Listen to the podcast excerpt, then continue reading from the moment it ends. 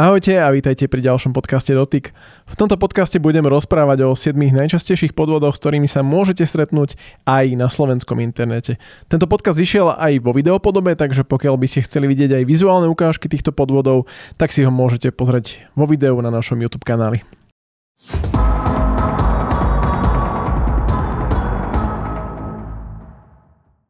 Toto video som sa rozhodol natočiť najmä z toho hľadiska, že podvody na internete už by som povedal, že stáva sa to bežnou súčasťou našich digitálnych životov. Prakticky každý z nás sa ustretol s nejakým digitálnym podvodom alebo internetovým podvodom, ale aj napriek tomu sa často stretávam s tým, že niektorí ľudia na to naletia, alebo že sa ma pýtajú, keď dostanú podvodnú es em esku alebo e-mail, čo majú robiť. Pozrime sa ale na jednotlivé podvody tak detailnejšie. Ja začnem rovno podvodom číslo jeden, ktorý považujem za jeden z najčastejších za posledné obdobie, a to sú rôzne podvodné e-maily od akože inštitúcií, ako sú banky, pošty alebo kurierské spoločnosti. Všetky tieto útoky majú jeden spoločný menovateľ, a síce, že útočníci sa snažia vyvolať v používateľovi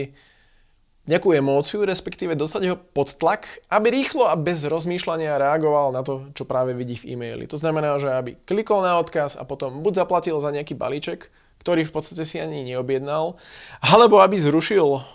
nejakú platbu, ktorú neuskutočnil, alebo aby sa prihlásil do internet bankingu, pretože v opačnom prípade vám banka pozastaví váš účet. A prečo by to vlastne robila, keď jej každý mesiac platíte nejaké poplatky?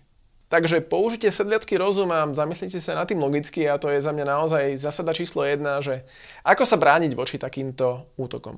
Zamyslite sa nad nimi. Nič ste si neobjednávali a príde vám e-mailom správa z pošty, že za niečo musíte zaplatiť, aby vám doručil balíček. Akože dobre, nepoviem, že pokiaľ by pošta takýmto spôsobom komunikovala aj v prípade legitímnych balíčkov, človeka by možno že tým nachytala. Ale v takomto prípade, veď bežne sa s tým nestretávame. Rovnako aj banka, ani tá vám nepošle e-mail informáciu o tom, že vám nejaká platba neodišla, že sa potrebujete prihlásiť do internet bankingu, respektíve, ako som už hovoril, určite vám nebudú posielať e-mailom to, že vám vyprší o dva dní platnosť vášho účtu alebo že vám zrušia účet, pokiaľ sa neprihlásite. Nie. Pokiaľ by sa niečo takéto malo stať, tak vám to príde klasicky poštou, nehovoriac o tom, že by vás tá banka asi kontaktovala nejakým iným spôsobom. Takže naozaj, sedliacky rozum číslo jedna, a pokiaľ máte náhodou aj pochybnosti, vždy si viete overiť tak, že zavoláte do danej inštitúcie a overíte si, že či vám poslali ten e-mail alebo nie. Druhé pravidlo, ktoré odporúčam, je, že vždy si skontrolujte, kto je skutočný odosielateľ e-mailu a kam ten link, ktorý sa nachádza v e-maili, na akú stránku odkazuje. Toto je vec, ktorá môže niektorých menej pozorných používateľov spočiatku zaskočiť, a preto na to upozorňujem, a síce, že keď si ťuknete na to, že kto je odosielateľ, tak zrazu zistíte, že nie je to banka iks ypsilon, ako sa vám to javí na prvý pohľad, ale uvidíte tam, že to poslal ferkomrekvička zavináč gmail bodka com, a potom určite viete, že toto není legitimný e-mail a je to nejaký podvod. Rovnako aj link, ktorý odkazuje na nejakú podvodnú stránku priamo z e-mailu, tak pokiaľ podržíte kurzor myši na danom linku, tak v spodnej časti by ste mali vidieť, že kam to smeruje. A pokiaľ to nevidíte, tak určite, ak náhodou na tento link ťuknete alebo kliknete, vždy si v internetovom prehliadači skontrolujte stránku, ktorú máte otvorenú, pretože pokiaľ očakávate, alebo pokiaľ používate internet banking vašej banky, kde viete, že to má mať nejakú typickú adresu, tak pokiaľ uvidíte, že táto adresa je xyz.neviem čo whatever bodka com, tak určite viete, že toto není legitímna stránka a môže vyzerať akokoľvek. A toto je naozaj vec, na ktorú chcem upozorniť, pretože podvodníci dokážu vytvoriť stránku, ktorá z hľadiska používateľského rozhrania, z hľadiska dizajnu vyzerá často na nerozoznanie od originálu, ale prezradí ich práve tá webová adresa, ktorá je v hornej časti a ktorá nemá nič spoločné so skutočným internet bankingom alebo stránkou pošty. Pokiaľ sa ma pýtate, že prečo to útočníci vlastne robia a čo tým chcú získať, tak rozdelil by som to do dvoch základných kategórií. Prvá kategória je, že chcú získať údaje o vašej platobnej karte. To sú práve tie útoky, ktoré sa vyznačujú tým, že musíte zaplatiť, ja neviem, poplatok dve eurá za nejaký balíček, ktorý vám akože má pošta doručiť. A nejde ani tak o to, že vy zaplatíte dve eurá nejakej divnej inštitúcii, nejakým útočníkom, ale ide o to, že vy na tej podvodnej stránke vyplníte svoje platobné údaje o platobnej karte a útočníci následne môžu tieto platobné údaje zneužiť možno o týždeň, o mesiac, o pol roka neskôr, keď už aj zabudnete, že ste na niečo takéto reagovali. Alebo je to o tom, že útočníci chcú získať vaše prihlasovacie údaje o internet bankingu A práve preto je aj tá podvodná stránka navrhnutá tak, aby vyzerala ako bežný internet banking. A pokiaľ by ste sa náhodou stali obeťou takéhoto podvodu, tak naozaj prvá vec, čo môžete spraviť, čo najskôr kontaktujte banku a pokiaľ náhodou ste zadali vaše informácie o platobnej karte útočníkom, oboznámte banku ohľadom tohto a banka by vám mala zablokovať kartu a následne ju zrušiť plus vydať novú. A v prípade, že by ste útočníkom poskytli nechtiať svoje údaje o internet bankingu, tak opäť banka by vám mala poradiť, že ako postupovať ďalej, ale plus minus to bude o tom, že vám zmení prihlasovacie údaje a vygeneruje nové. Podvod číslo dva sú podvodné es em esky, ktoré fungujú plus minus totožne ako podvodné e-maily, ale útočníci si povedia, že dobre, podvodné e-maily vám chodia prakticky každý deň, takže už ste voči ním odolní, tak prečo vám neposlať podvodnú es em esku? No možno, že na to zareagujete skôr a budú úspešnejší. Aj v tomto prípade je to založené na tom, že útočníci sa snažia vyvolať taký pocit náhlosti, aby motivovali používateľa k tomu, že musí rýchlo a bez rozmýšľania otvoriť stránku cez link, ktorý je v es em es správe a zadá tam nejaké citlivé údaje, ktoré potom nechtiac odovzdá útočníkom. Možno, že v prípade tých es em esiek je to aj o tom, že nielen, že už sme zvyknutí na tom, že e-mailové podvody máme prakticky každý deň v schránke a tie es em esky predsa len ešte nie sú až tak typické, ale možno, že aj niektorí používateľia to budú brať tak, že telefónne číslo predsa len je citlivejšie a osobnejší údaj ako e-mailová adresa, takže možno budú inak vyhodnocovať to, keď dostanú es em esku. Ešte nedaj Bože, keď to príde z nejakej es em es brány, odkiaľ v minulosti vám prišli aj nejaké iné legitímne es em esky, ktoré informovali o niečom. Aj v tomto prípade platí to, že treba sa zamyslieť nad tým, či bežne inštitúcia komunikuje s vami takýmto spôsobom, respektíve či by vám posielala link v skrátenej forme do es em esky. A pokiaľ už túto es em esku otvoríte, tak nezabudnite si skontrolovať, že aká je skutočná ú er el adresa tej webovej stránky, ktorá sa vám zobrazí vo vašom smartfóne, pretože to je ten kľúčový rozdiel medzi skutočnou a podvodnou stránkou. A spomeniem ešte jednu pomerne zaujímavú vec z praxe, čo sa týka podvodných e-mailov a podvodných es em esiek, tak pokiaľ nebudete na tieto podvody reagovať hneď, ale počkáte napríklad jeden až dva dní, tak často sa mi stalo, že keď som si po dvoch dňoch otvoril tieto podvodné linky, tak už podvodné webové stránky už ani nefungovali, pretože medzičasom ich buď niekto zrušil, alebo ich útočníci vypli tým, že ako keby už skončila tá ich rýchla kampaň na to získať nejaké údaje od ľudí. Podvod číslo tri, tak ten sa týka platobnej služby PayPal a v tomto prípade som sa stretol s dvoma rôznymi prístupmi útočníkov. Prvý prístup, podvodníci vám pošlú e-mail, ktorý vás má motivovať k tomu, aby ste sa prihlásili do svojho účtu na PayPale cez podvodnú stránku a teda efektívne ako odozdali svoje prihlasovacie údaje do PayPalu útočníkom. A toto je vec, ktorá pokiaľ PayPal nepoužívate, tak je to také, že automaticky to zmažete, avšak pokiaľ náhodou ste PayPal v minulosti používali, respektíve máte to používateľské konto, tak vás to môže trošku zmiasť. Každopádne opäť platí to, čo som rozprával aj v prípade podvodov číslo jeden, to znamená skontrolujte si naozaj, kto je odosielateľ a takisto aj to, že kam vás bude smerovať ten link, ktorý odkazuje z e-mailu. Druhý segment podvodov v rámci PayPalu, a toto je vec, ktorou som sa naozaj stretol iba nedávno, tak je, že podvodníci vám vygenerujú faktúru na nejakú sumu a tá vám príde do vašej e-mailovej schránky z legitímneho a skutočného PayPal e-mailového konta. Čiže toto je vec, ktorá môže zmiesť a útočníci ešte sú takí vychcaní, s prepáčením za výraz je, že dajú do poznámky informáciu, že pokiaľ túto faktúru nezaplatíte napríklad do dvadsaťštyri hodín, tak automaticky vám odídu peniaze z vášho PayPal účtu. Ale v takejto súvislosti odporúčam naozaj prečítať si celý e-mail naozaj podrobne, pretože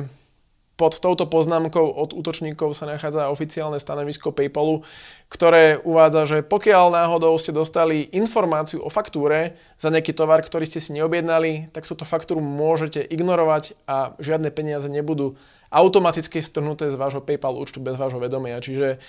opäť je to presne o tom, že nereagovať v zhone, v strese z toho, že by ste mohli prísť o nejaké peniaze, ale v pokoji si to prečítať a pokiaľ máte nejaké otázky, tak radšej kontaktovať možno zákaznícku podporu PayPalu alebo potom aj iných služieb, ktoré môžu byť ako keby, ktoré môžu útočníci používať na to, že sa snažia od vás vylákať nejaké informácie alebo peniaze. Prvé tri podvody, o ktorých som hovoril, majú jedného spoločného menovateľa a síce, že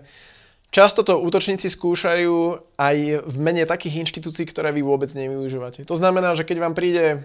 správa od banky A a vy využívate banku B, tak potom automaticky viete, že danú es em esku alebo e-mail môžete zahodiť do koša, pretože to je podvod. Pokiaľ vám príde správa od PayPalu a vy ho nevyužívate, takisto tak viete reagovať. Avšak čo ešte niekedy využívajú útočníci, tak to je, že sa snažia posielať podvodné e-maily v mene rôznych sociálnych sietí alebo v mene rôznych internetových gigantov, ktorých služby s veľkou pravdepodobnosťou používate. A v takomto prípade opäť pripomínam to opatrenie, ktoré som už x-krát spomínal, a teda vždy si skontrolujte hlavičku, kto je skutočný odosielateľ e-mailu a takisto aj to, že na akú webovú adresu vás link v danom e-maili odkazuje. Ak by sme chceli z hľadiska nejakej prevencie ešte o krok vyššie, tak naozaj odporúčam, že aby ste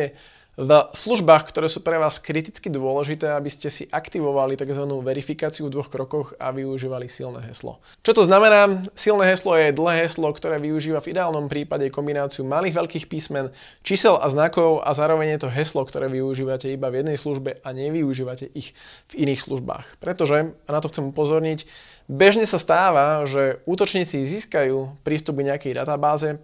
prihlasovacie meno plus prihlasovacie heslo napríklad nejakého diskuzného fóra a potom tieto údaje kolujú hocikde na internete. Útočníci si ich môžu zakúpiť a mnohokrát skúšajú kombináciu meno plus používateľské heslo vo všemožných rôznych službách. Čiže pokiaľ náhodou vy by ste používali jedno meno, jedno heslo vo všetkých službách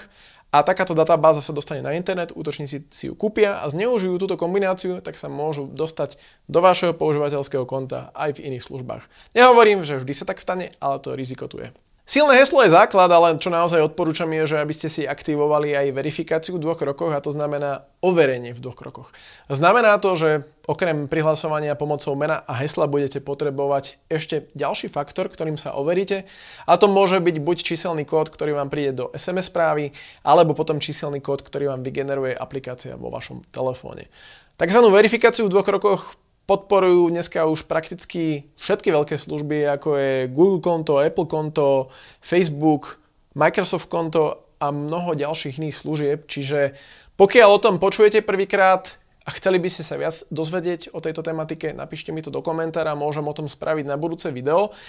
A dôležitosť verifikácie v dvoch krokoch naozaj zdôrazňujem aj z toho hľadiska, že pokiaľ by náhodou nejaký útočník uhádol vaše heslo alebo ho prelomil pomocou tvrdého výpočtového výkonu, prípadne pokiaľ by ste sa stali obeťou nejakého podvodu a nechtiac by ste odovzdali svoje prihlasovacie meno heslo do nejakej konkrétnej služby, tak pokiaľ máte aktivovanú verifikáciu v dvoch krokoch, tak práve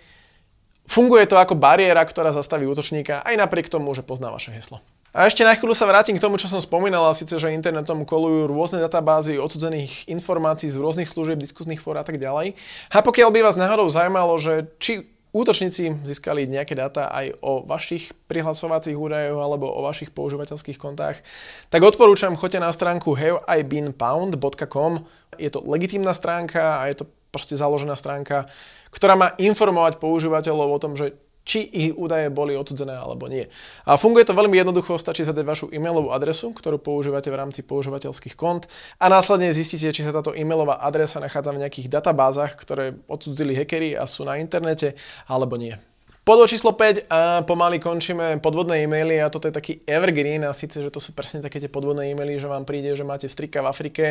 po ktorom ste zdedili sto miliónov amerických dolárov, alebo že vás vyžrebovali v neviem akej súťaži a vyhrali ste jeden milión eur, pretože používate telekomunikačné služby a nachádzate sa v Európe. Neviem, čo k tomu povedať, proste sú to somariny a jednoducho najjednoduchšie je zmazať ten e-mail. Takže naozaj nereagujte na takéto e-maily, nepíšte tým ľuďom, pretože pokiaľ s nimi začnete konverzáciu, pravdepodobne vás budú motivovať k tomu, aby ste poskytli nejaké ďalšie informácie alebo aby ste zaplatili nejakú sumu, na základe ktorej vám potom oni budú môcť poslať ten milión alebo tých iks ypsilon miliónov, ktoré ste dostali, a vo výsledku to skončí tak, že nebudete mať žiadne peniaze a zaplatíte tridsať tisíc eur napríklad za nič. A hej, naozaj sa to stalo. Mali sme informácie o tom, že aj v roku dvetisícdvadsaťdva bolo pár ľudí na Slovensku, ktorí naleteli na takéto podvody, čo som si akože myslel, že už dnes nikto nemôže na takéto podvody naletieť, ale môže no. Podvod číslo šesť sú podvodné súťaže na internete. Ja teraz nemám na mysli tie podvodné e-maily, ktoré som spomínal v predchádzajúcom bode, ale skôr podvodné súťaže na, najmä na sociálnych sieťach. Stretol som sa s dvoma typmi takýchto súťaží podvodných a prvý typ je práve vytvorená falošná stránka napríklad na Facebooku, ktorá sa prezentuje ako nejaká inštitúcia, napríklad že Mercedes-Benz,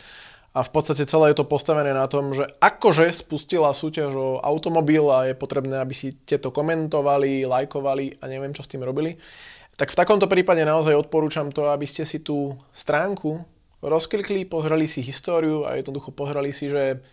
ako vyzerá, pretože v prípade mnohých takýchto podvodných stránok je to o tom, že vznikla pred troma dňami, má tam dva alebo tri príspevky, z toho jeden príspevok je o tom, že sa rozdáva automobil len tak, lebo však prečo by sme ho nedali, hej, keď ho môžeme rozdávať. V prípade takejto podvodnej stránky nemyslím si o tom, že by tam bolo riziko, že budete dávať nejaké svoje osobné údaje, ale tam je to skôr postavené na tom, že daná stránka môže rýchlo nazbierať ľudí a potom sa premenuje alebo zmení svoje zameranie a zbytočne vás bude spamovať vecami, o ktorých nechcete. Čiže z určitého hľadiska to nie je až také nebezpečné, ale prečo na to neupozorniť. Druhý podvod, s ktorým som sa stretol na sociálnych sieťach, a ten môže byť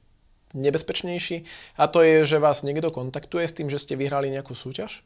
a na to, aby ste získali, tak sa musíte overiť, alebo máte zaplatiť za kuriéra, alebo proste máte niečo spraviť. Každopádne útočníci v takomto prípade chcú získať informácie o vašej platobnej karte, alebo chcú vás prinútiť k tomu, aby ste zaplatili nejaký poplatok prostredníctvom tak, tzv. Prémiovej es em es správy. Proti takýmto podvodom sa dá brániť najmä opäť sedliackým rozumom, a síce zamyslite sa nad tým, že nezapájali ste sa do žiadnej súťaže, tak prečo zrazu od vás niekto chce, aby ste poslali es em esku alebo aby ste dali údaje o platobnej karte, respektíve aby ste išli na nejakú stránku, kde máte zaplatiť za dopravu. Vyhrí k vám opäť zadaním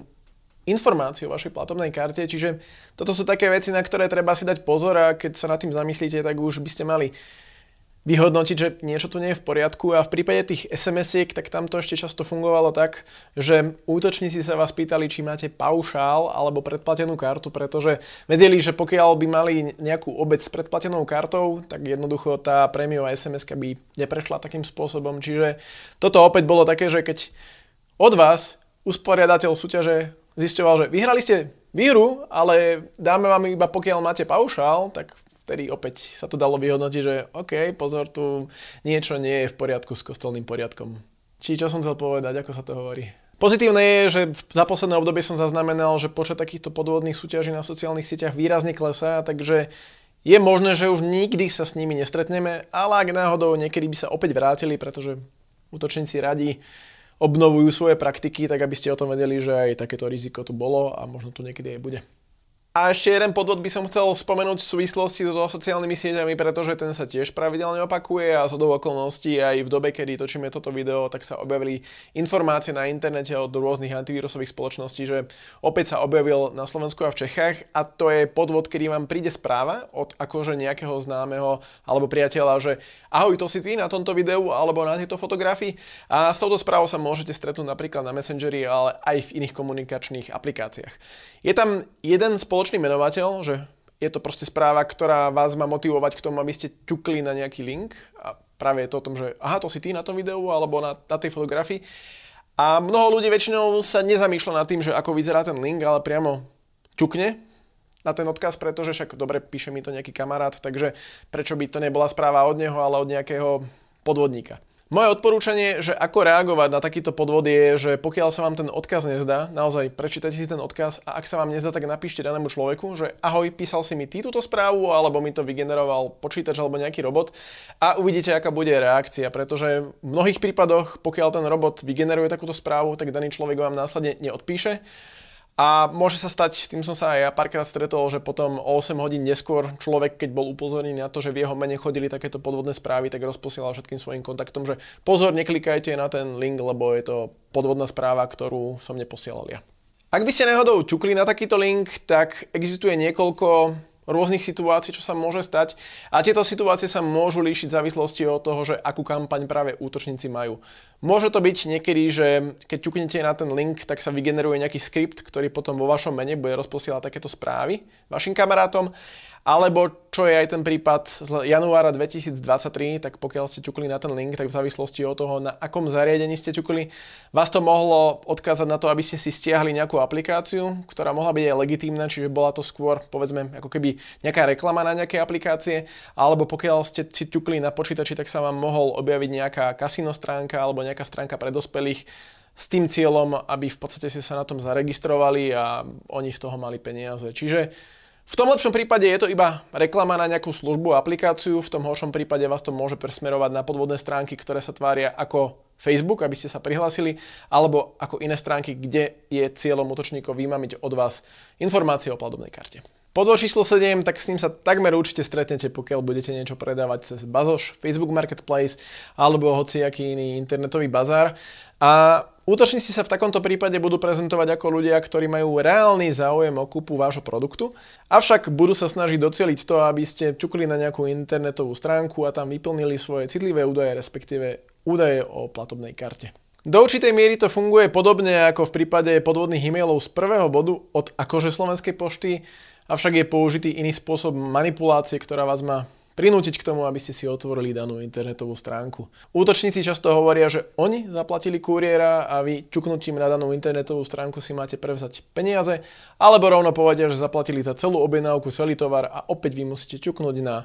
danú stránku, vyplniť svoje údaje a potom získate tie peniaze. Podobne ako v prípade ostatných príkladov, ktoré som už uvádzal, opäť platí to, že musíte si skontrolovať internetovú adresu, pretože slovenskaposta bodka icu jednoducho není to reálna stránka Slovenskej pošty, takisto skexpress.delivery deal, neviem čo, jednoducho toto sú stránky, ktoré sú vymyslené a naozaj už tá ú er el adresa danej stránky by vás mala upozorniť, že pozor, toto nebude úplne košer.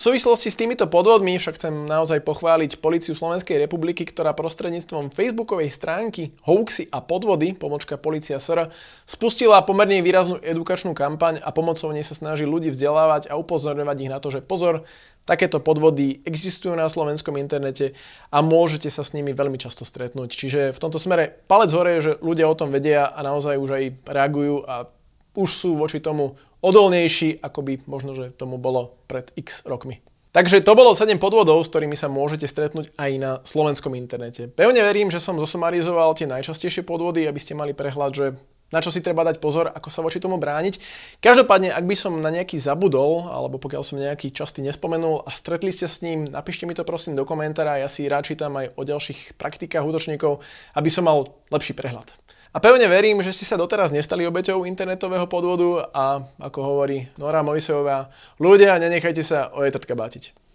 Ak sa vám páčilo toto video, nezabudnite dať like, pokiaľ máte nejaké otázky, komentáre, napíšte mi to do komentárov, rád si to prečítam a keď chcete sledovať našu tvorbu aj naďalej, dajte odber a my sa zase vidíme pri nejakom ďalšom videu. Zatiaľ, ahojte! Nedajte sa!